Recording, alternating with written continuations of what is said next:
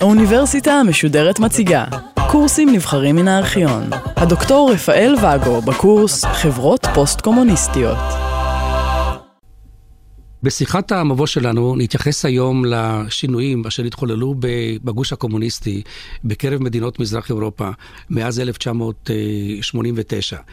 ועוד טרם נציג את הרקע לקריסת המשטרים הקומוניסטיים ולהתפתחויות מאז, אנחנו גם נדון בכמה ממושגי היסוד אשר ילוו את הדיון שלנו.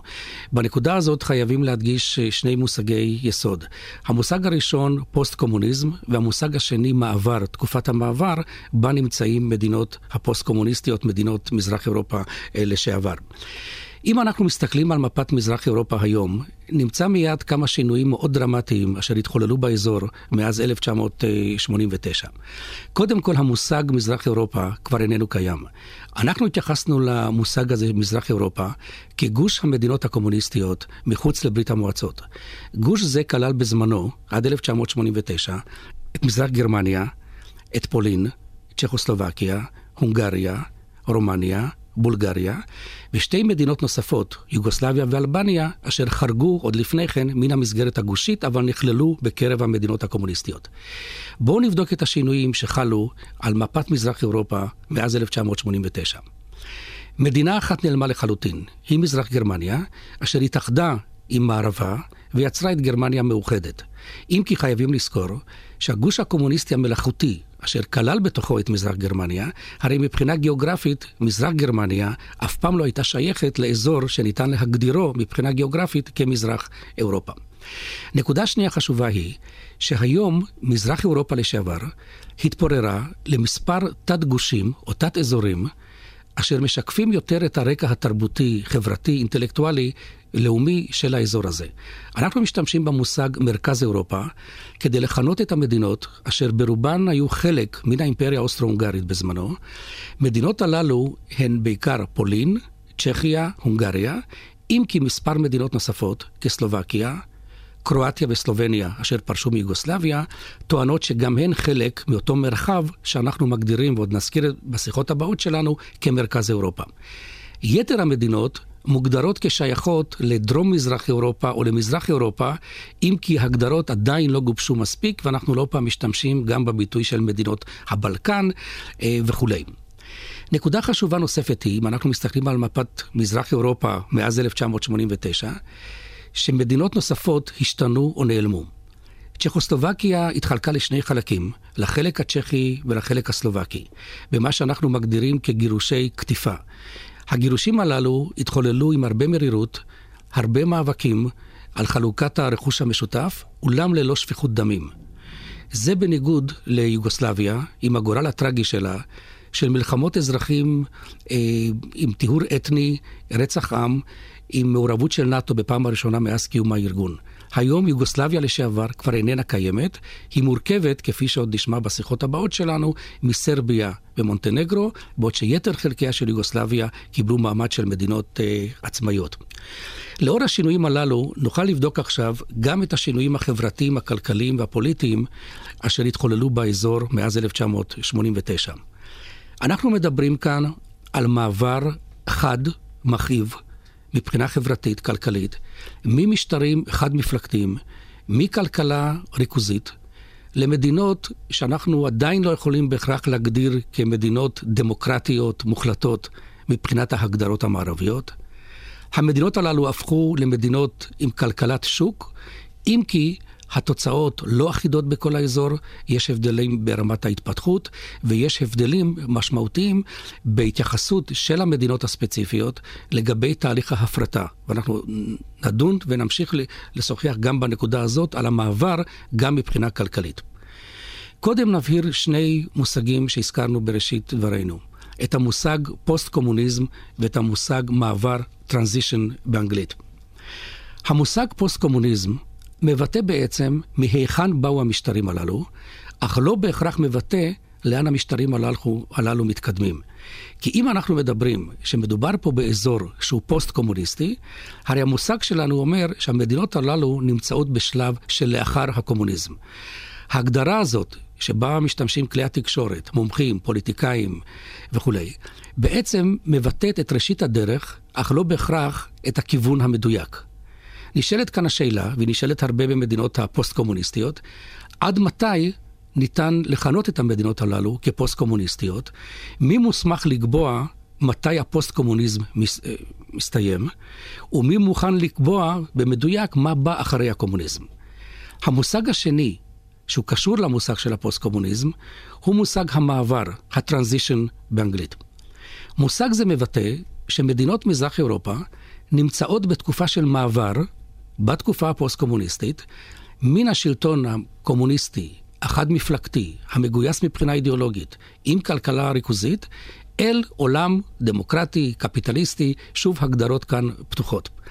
אותה שאלה ששאלנו לגבי הפוסט-קומוניזם, ניתן לשאול גם לגבי המושג מעבר. מתי תקופת המעבר מסתיימת? מי מקבל את תעודת הבגרות שאכן הוא עבר את תקופת המעבר? הנה למשל, שלוש המדינות אשר התקבלו כחברות מלאות בנאט"ו, פולין, צ'כיה והונגריה, טוענות שהן כבר נמצאות במערב, ועל ידי כך הם סיימו בעצם את תהליך המעבר מן החברה הפוסט-קומוניסטית אל חברה מערבית נורמטיבית. ייתכן שהדברים כך. מצד שני ברור שחלק מן המדינות לא עברו את הסף הזה, לא רק מבחינת מבחני המעבר והקבלה על ידי המעבר, אלא גם מבחינת רמת החיים, התפקוד הכלכלי, ארגון המדינה והתהליכים הפוליטיים. למשל, מדינות כמו רומניה, סלובקיה, בולגריה, מתמודדות עם קשיים רבים. שונים אמנם, אחת מרעותה, אבל עדיין קשיים שבהחלט ניתן להגדירם שנמצאות במסגרת של המעבר הפוסט-קומוניסטי, שטרם ידוע היכן ומתי הוא אה, יסתיים. התמונה אותה אנחנו מבקשים להציג על המאזן של התקופה הפוסט-קומוניסטית איננה חד-מימדית. קודם כל יש לזכור שיש הבדלים, כפי שכבר רמזנו וציינו, ברמת ההתפתחות בין המדינות השונות. מרכיב נוסף הוא שבחלק מן המדינות מתרחשים תהליכים שעדיין לא ברורים מבחינת ההתפתחות הדמוקרטית. ישנה אפילו נסיגה מסוימת בחלק מן המדינות מן התהליכים הדמוקרטיים, או מה שהמערב מצפה מהם כתהליכים דמוקרטיים. רק לדוגמה, בבחירות אשר התקיימו ברומניה בנובמבר שנת 2000, מפלגה לאומנית קיצונית, אנטישמית, הפכה למפלגה ה...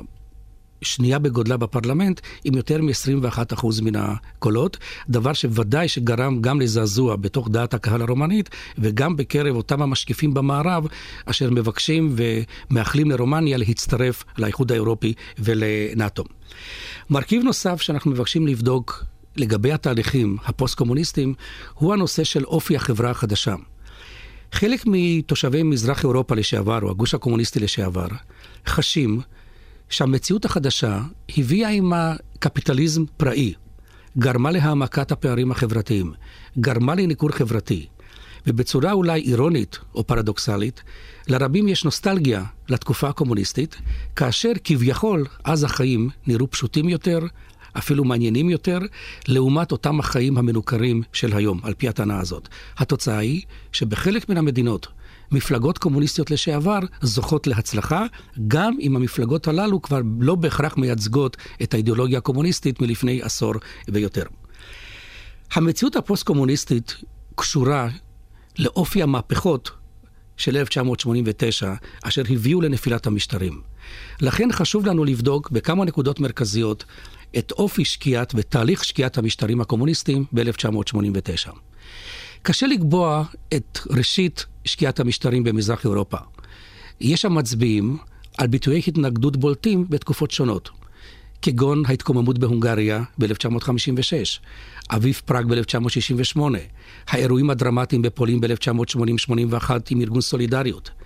בדיעבד אנחנו רואים שכל האירועים הללו והתהליכים הללו שיקפו תהליכים עמוקים יותר בחברות המזרח אירופאיות של התנגדות למשטר הקומוניסטי. לכן לא נוכל להצביע בהכרח לא על המהפכה בהונגריה, לא על אביב פראג ולא על אירועים בפולין ולא על אירועים אחרים כהתחלת קריסת הגוש הקומוניסטי, אלא אולי לטווח ארוך כתחנות בדרך לשקיעה.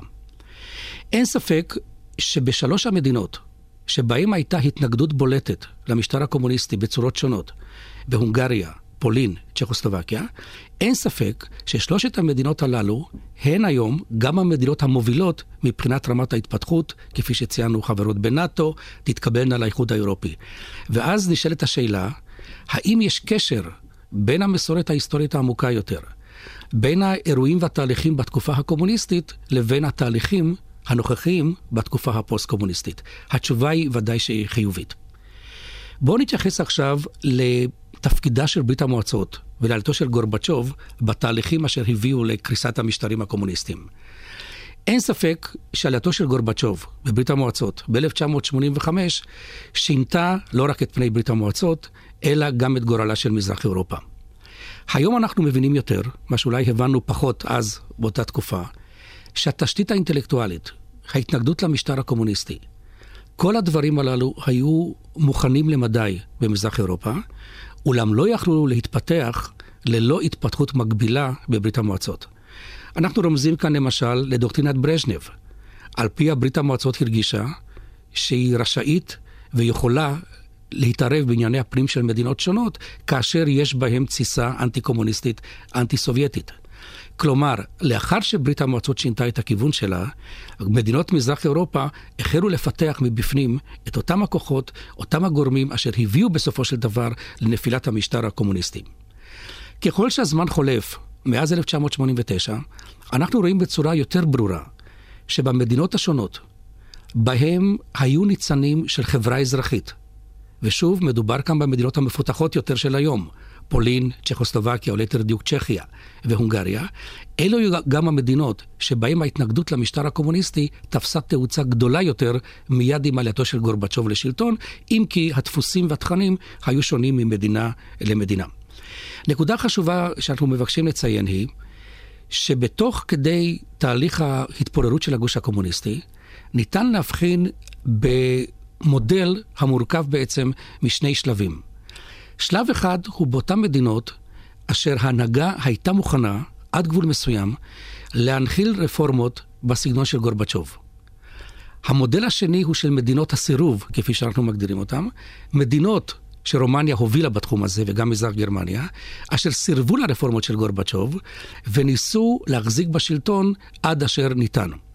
כלומר, קצב ההתפתחויות ב-89 היה שונה. העניין שלנו יותר לבדוק את הקצב הזה מבחינת ההשפעות לטווח הארוך. הנה למשל דוגמה.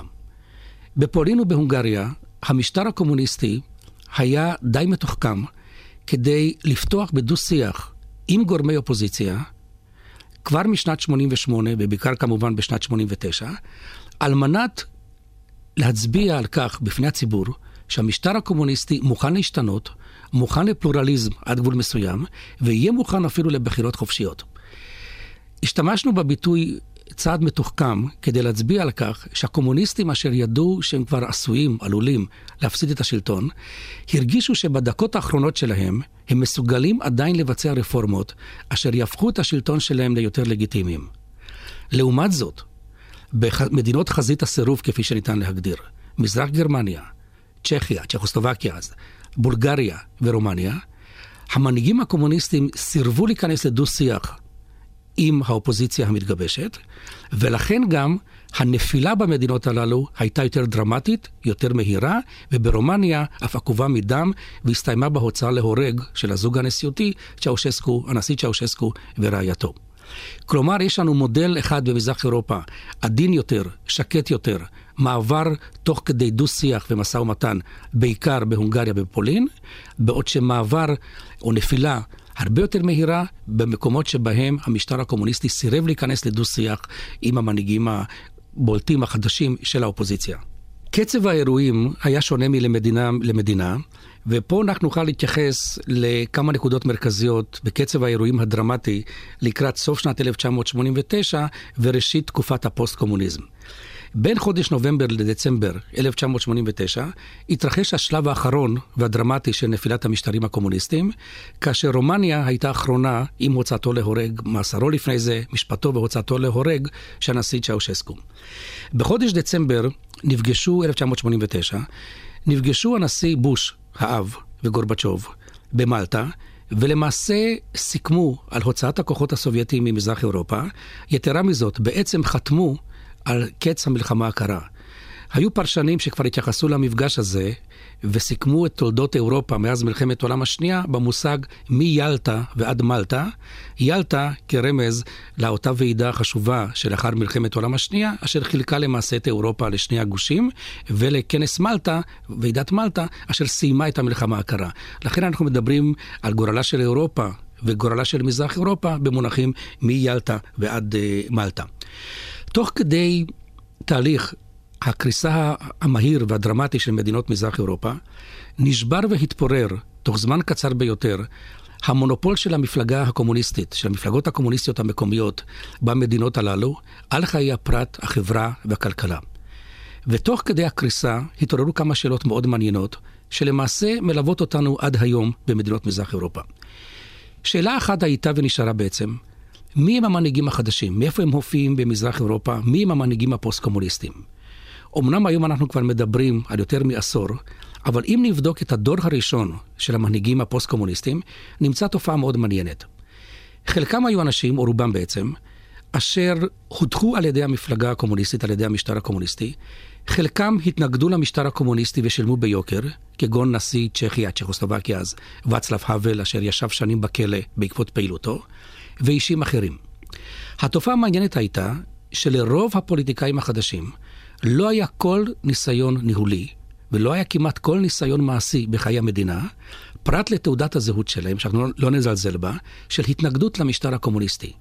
וזה יצר מצב פרדוקסלי במידה מסוימת, שככל שפוליטיקאי חדש יכל להוכיח עד כמה הוא נדחה בתקופה הקומוניסטית, כך סיכויי ההצלחה שלו בשלבים מסוימים היו גדולים יותר. ללא בדיקה אם אותו אדם, אותו פוליטיקאי, מתאים לתפקידו. כלומר, ככל שהיית יותר בצד, ככה אתה יכול עכשיו לזנק קדימה. מצב זה יצר תופעה שייתכן שחלק מעמי מזרח אירופה מצטערים על כך היום. שאנשים מוכשרים, ובלי ספק היו אנשים מוכשרים, אשר שירתו במשטר הקומוניסטי, הודחו הצידה בראשית שנות ה-90, כיוון ששיתפו פעולה עם המשטר הקומוניסטי. וייתכן שהמשטרים החדשים הפסידו אנשי מנהל, אנשי מדינה, כולל בדיפלומטיה, כולל בצבא, מוכשרים, אשר בשל היותם שותפים למשטר הקומוניסטי, נאלצו עכשיו לשלם מחיר מסוים. וכאן אנחנו מגיעים לנקודה השנייה מאוד מעניינת עם ראשית העידן הפוסט-קומוניסטי. כיצד יכלו החברות הללו להתחשבן, אם בכלל, עם תקופת המשטר הקומוניסטי? מי יכל לקבוע מה זה שיתוף פעולה עם המשטר הקומוניסטי? כאשר מדובר כאן בדור שלם, למעשה יותר מאשר דור, אשר גדל, למד וצמח, התחנך במשטר הקומוניסטי. למפלגות הקומוניסטיות היו מיליונים של חברים. כמה מיליונים מתוכם יכלו להגיד שהם בעצם הם לא היו קומוניסטים, אך מסיבות אופורטוניסטיות נאלצו לשתף פעולה עם המשטר.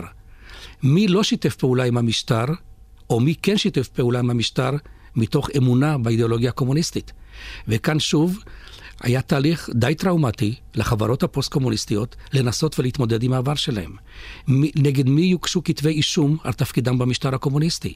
מאיזה דרג של פקיד, של בירוקרט, של איש מדינה, האדם יכול לחשב כקומוניסט, ולכן הוא פסול בתקופה הפוסט-קומוניסטית. וכאן התעוררה בעיה נוספת המלווה את המשטרים הללו עד היום. בתיקי הארכיונים, במנגנוני הביטחון, במשטרה החשאית, נערם חומר על מיליונים של אזרחים, שהיום יכולים לפתוח, לפתוח ולבדוק את התיקים שלהם. מתוך עיון בתיקים הללו, מסתבר שיש כאן חומר רב לסחטנות. סחטנות לעיתים שנמשכת עד היום, אחרי עשר שנים, בשל עברם של אנשים מסוימים, שתופסים היום אולי עמדות בפוליטיקה, ואשר בשלב זה או אחר נאלצו לשתף פעולה עם המשטר הקומוניסטי. תוך כדי זה הסתבר שחברים ריגלו אחד על השני. במזרח גרמניה לפחות נודעו מקרים שבהם בני זוג הלשינו אחד על השני. כך שמרמת הפרט ועד לרמת הכלל, המדינות הללו, החברות הללו, נאלצו להתמודד וממשיכות להתמודד עם מורשת התקופה הקומוניסטית. ואז נשאלת השאלה, עד מתי הצל הכבד של המשטר הקומוניסטי ילווה את המשטרים הפוסט-קומוניסטיים. וכאשר הצל הזה יוסר, האם אז יהיה סוף של התקופה הפוסט-קומוניסטית? על כך בהמשך.